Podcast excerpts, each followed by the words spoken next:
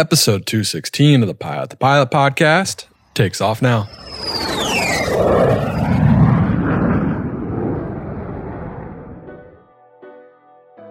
Fly with Garmin Avionics, then grab your mobile device and make the Garmin Pilot app your cockpit companion.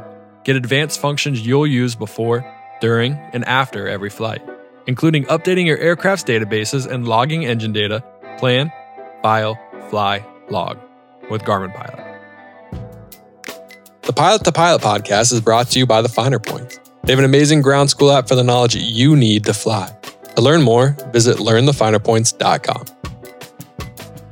AV Nation, what is going on? And welcome back to the Pilot to Pilot podcast. Today's episode is a day in the life of an aerial survey pilot. Now, it has been, let's say, what, like five years, six, maybe, wow, it's been nine years since I was an aerial survey pilot. That's crazy. Uh, time flies by. Uh, I, I said this at Ohio State when I was giving a, a, presentation to the aviation community, and you think that it takes forever to get to you want to go, but it really goes by so fast. It's it, it's insane. Before you know it, you're going to be at United, you're going to be at, at NetJets, you're going to be at Delta, American, wherever you want to go, you're going to be there. Uh, it's crazy, and you're look back at those times uh, like my aerial survey days, and you're going to be like, dang, that was actually fun. I really enjoyed it. I wish I didn't just constantly look to the next step or constantly look for what's next and really focus on what I'm doing right now and enjoy it. Because, truth be told, you're never going to be able to fly those planes probably again. Uh, uh, as you continue in this career path, most people forget about small airplanes and general aviation. It becomes expensive again, it becomes not as fun. Uh, and you see maybe some of the dangers again now that you don't have these special safety protocols that you have in place at most airlines or most fractionals or corporate places. So enjoy it while you're there. Embrace the suck and enjoy it. They can be long days, uh, but it's a lot of fun. So uh, I want to go and get started with this episode. So without any further ado, here is the aerial survey day in the life. All right. So I flew aerial survey for nine months. Uh, it was looking back on it, very interesting time of my life. It was my first aviation job. So I really had no idea what to expect. I was excited. I remember I'm pretty sure I cried when I got my first job because I solidified the fact that I'm going to be paid to fly and I couldn't wait to actually make some money. Which is really funny because the first day that I showed up at the job, I was told to go sweep the floor with what seemed like millions of dead flies. Uh, Josh, if you're listening to this, he can confirm it. He was my chief pilot. I don't know his role there right now, but it was insane. There's so many flies, and all I did for probably about four hours was sweep the floor. Uh, I don't know if they were testing me or what, but they're like, "Hey, new guy, grab that mop. You're sweeping." I was like, "All right, cool. I'm just happy to be around airplanes." Um, the, the, very next day, went on my first flight, uh, and this is where I learned not to trust anyone a hundred percent. Like you always have to have a little bit of doubt, and you always have to make sure you do everything yourself. Uh, but this is where I really learned it. I probably had about 300 hours. I just assumed that the guy that was flying knew exactly what he was doing. Uh, he actually flew into icing. Uh, he said it wasn't, I was not flying. I was on a training flight and I was just kind of along for the ride. It's kind of like a shadow flight that I was doing. Uh, and he flew into some icing and we uh, it was not a fun time, and it was something that I I forgot until my buddy Travis, who I met up with, reminded me of that that that happened, and it was not fun. So that is uh, one of the awakenings that I had at that company was to to not trust anyone. and I know it might sound bad, but it's always a good thing to have in your mind. It doesn't matter if you're flying with uh, the most experienced pilot in the world. Everyone has bad days. Some people's bad days are worse than others, but it's always good to do your own due diligence for every single flight. Even if your dad's flying your dad is 100 whatever hours more than you in a plane or thousands of hours more. It's always good to to check the weather, to check the NOTAMs, to check everything on your own, and that can be something that you can become really complacent by at certain times. So that was a, an awakening for me, and still to this day, I remember that event, and I remember when I'm flying with a captain, uh, it's like, hey man, no disrespect, but I'm going to read all the NOTAMs too. Uh, I'm going to make sure I do my job every single day because you might have a bad day or we might just miss something and two eyes or four eyes are always better than one. But anyways, that's kind of uh, the intro of how that happened. Uh, I worked for Midwest Aerial Photography. Uh, I was in the process of training for my CFI, and luckily I got the call that I could go get this job, and I was pumped, beyond pumped. Like I said, I think I started crying, uh, which I don't cry very often, but I was just so excited, and it was such a big moment for Christina and myself. We went to no, I went to Columbus. So Christina and I lived apart for nine months. I was able to go back and forth and we did see each other, but it wasn't ideal. Uh, but like I said, that first day, all I did was mop a floor of flies. The next day, I went to go fly, and I was like a training flight. It was kind of like a shadow flight, like I said. And then we kind of got into it. I started in the 206. We flew film mostly in the 206. So it was like straight up a massive, heavy film camera with a huge hole cut in the bottom of the airplane. And we would go fly whatever jobs are paying. A lot of them were West Virginia coal companies, apparently based on the sun angle, which, as you will learn in aerial survey, this whole career and that whole industry is run on sun angle. So you need a you need a certain sun angle in the morning and all the way to the evening, and that's your window to go shoot. Now with film, you can't have any clouds whatsoever. So we would go fly in pretty much the most perfect conditions, except a lot of times it was really bumpy and could be really windy. But as soon as the clouds started rolling in, it was game over and there's not much else you could do. But uh, yeah, like I said, these coal companies could use the angle of the sun and they could use crazy programs to tell how much coal they actually had based on those pictures, which is really cool. We also took a lot of pictures for government. Uh, we would, uh, I think they have a program in every single state where they want to get every square mile photographer or photographed. There you go. I say right. Photographed. Uh, that was very interesting. It was a 3,000 to 4,000 feet. We had government contracts in Texas. Uh, when I was there, they had other states before too, but we are down in Texas. And I mean, every square mile. So that includes the approach corridor, 3,000 feet in the DFW. We have letters from Congress, but controllers were not having it. And it was an interesting, interesting mess to say the least. Let's take a break from today's episode to hear from our sponsor, RAA.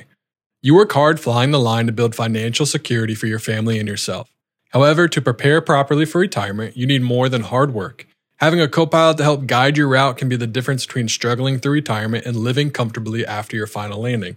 Not sure where to start? RAA can help. Learn more about RAA's commitment to the aviation community and what it's like meeting with one of their specialized advisors. Founded by pilots for pilots and with four decades of financial planning and investment management experience, RAA is intimately familiar with unique benefits, risks, and career timelines that pilots face. Whether you're early in your career as a pilot or you spent years flying the line, RAA is here to help you navigate your financial journey from takeoff to touchdown. For more pilot specific planning tips, go to raa.com slash pilot to pilot. With high resolution coast to coast composite radar and cloud to cloud, cloud to ground lightning updated every 2.5 minutes, along with always available weather products like METARs, EchoTops, and StormTrax, SiriusXM lets you fly confidently knowing that your weather information is available at 500 feet or at your destination 500 miles ahead. Check out aopa.org forward slash SiriusXM to get a two month free trial to try these products out for yourself. And now back to today's episode. But we also did pipeline patrol. So in the 310 and the Aztec and other airplanes that go a little higher, uh, we had some jobs that are at 21,000 feet in an unpressurized 310, and we'd be flying around with oxygen around for four hours. So uh, there was a lot to uh, to learn, a lot of kind of a cool industry, to be honest with you. It's uh, very interesting. Uh, not one that you want to make a career out of. No offense if anyone has, but for me personally, I knew that I wanted to get in and kind of get out as as soon as I could and continue to progress my time. But let's go with a, a, a standard day. So this is one of my favorite uh, trips that I had. My buddy John Bachmeyer, who uh, is now at Delta, we flew together and we were doing pipeline patrol out in New Mexico. We based ourselves out of Albuquerque. So that night, what you do is you go to a certain program that the company used. I think it was just like a government or a NOAA program, and you check the sun angle, and you would have to be up at the time that the sun angle hits. So some days that is really early, uh, and other times of the year that can be a little bit later. And you need to sleep in a little bit more, but you need to be up there right at that time. That's like your early or late time. Plus or minus five minutes is not okay. You need to be there right when that sun angle gets up, which can be kind of tricky, especially when you need to climb to 21,000 feet and a pretty heavy 310 with a uh, big camera in there. So we based ourselves out of Albuquerque, New Mexico, and we went to go shoot this pipeline, oil pipeline in uh, the Four Corners. So if you have any idea of how far away that is, uh, I, I don't remember, but it was a it was like a 45 minute flight to get up there and to get up to altitude. Um, side note, super disappointed in Albuquerque. I thought it was going to be a really, really cool alien town and just a crazy cool place, but it was a major retire community that smelled like manure and has the worst UFO museum I've ever been to in my life. I think I've talked about it before, but anyways, I digress. So uh, we make sure we get all that. We we check that the night before. We text each other, be like, "Hey, we got this crew car. We're gonna go and make sure we go take off at this time to get up to the sun angle for this time." Uh, we get all that figured out. We do our flight planning. Um, we make sure that we have a good plan. Uh, this one, he I was training him how to fly the 310, and I was running the camera. So we're sitting side by side in the 310, and I had this really big, fancy computer, um, kind of this computer screen that controlled the digital camera in the back.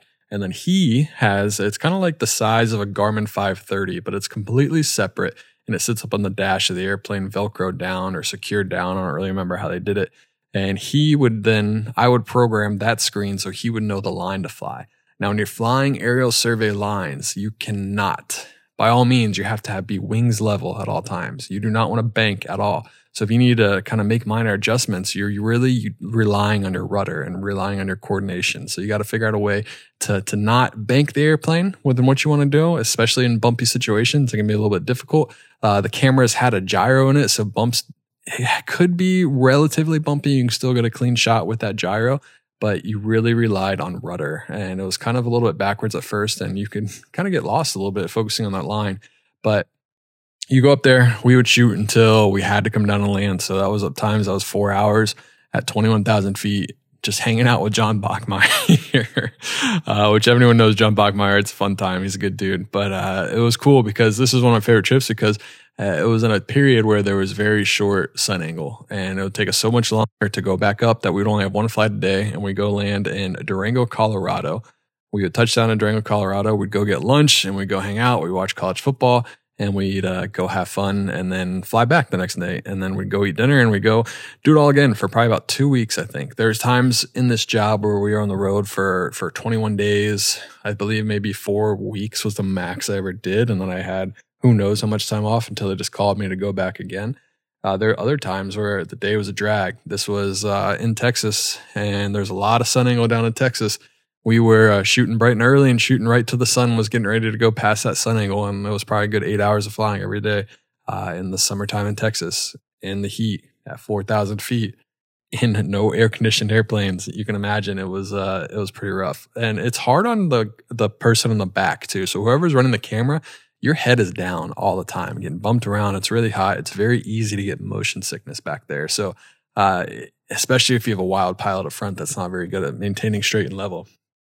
It was when I look back on it, I had a ton of a ton of good times. Uh, one really cool thing is it taught me the road experience. It taught me how to really be a pilot on the road, and it kind of helped me out in my corporate life because uh, my whole life, I knew what to do. I knew how to get the car. I knew how to order the fuel. I knew how to talk to people. I knew how to be as efficient as possible on the road to make sure I could minimize my time off or maximize my time off. Uh, so that was something that I learned and it just progressed throughout my career. So I went aerial survey to freight and now in the fractional world, it's like I've always stayed on that GA ramp. I've always had the same lingo and had the same experiences that I learned from an early moment flying the 310, flying uh, an Aero Commander flying a, a, 206. So it was um, very valuable information. And I learned a lot about flight planning. Like there was no more just 60 nautical mile cross countries. It was flying from Columbus, Ohio out to New Mexico, uh, having different stops along the way. Like it was like a real life, like passenger, uh, get it done. Not really passenger, but um, get it done mentality. And it was all up on us. And we just had our chief pilot who was monitoring us at times, making sure we're up at the right sun angle uh, and we could choose wherever we wanted to land as long as it had the cheapest fuel, uh, cheap hotels. So there's definitely uh, a cheapness to the lifestyle of it, but we could use the company card for food. Uh, and, we made sure that it was a good time. I know it, it was a necessary evil in my path. Uh, I did have an engine failure. I did have another failure with a vacuum pump on a 310 where the maintenance, they applied the vacuum pump on wrong and oil started shooting out of the airplane when I was on base to final. So that was fun. Uh, luckily, I landed in time before anything kind of went wrong, and it happened at the perfect time. Uh, but I, I would go back and do it again. Like I've said in many podcasts, CFI life is not for me. And I really did did believe that. Now it's not for you to take this and say, "Hey, Justin said CFI life's not for me or not for him, so it's not for me either." Uh, by all means, give it a shot. CFIing is amazing. I've said this multiple times. My buddy Jordan, who is also at Delta as well, was a CFI, and we have kind of followed the same path. We had the same amount of hours at the same amount of times, and we got to where we wanted to get. So it was a. Uh, at the end of the day, it didn't matter which route you went, you're going to get your hours. So Uh, work as hard as you can. If you're in an aerial survey, if you kind of liked a little bit of insight into that, you want me to go a little bit deeper, let me know. I know this is a shorter podcast. Interviews will come back. I promise. Uh, life is absolutely insane for Christina and myself right now. So we are uh, looking for a house in North Carolina and uh, yeah, time with baby Emmett is is precious, and time to schedule interviews is few and far by few and far between. So uh, we are making the best of it. Interviews will come back. If you want to be interviewed, if you know someone to be interviewed, uh, I might need some help scheduling some people. So shoot them my way, or just go ahead and tell them at this time to, to log on to Skype and I'll be there. but Aviation, I hope you enjoyed today's podcast. If you did, please leave us a review. Check out Pilots Coffee. We're going to get more steep packs in soon. We're working on a new design to make everything look the same. So it might still be about a month until they come out, maybe more. And we have some logistical issues with shipping and figuring out when we're moving and all that kind of stuff. So it's a little bit of a nightmare right now, but we're making the best of it, like I said. Uh, I hope you have a great day. And as always, happy flying.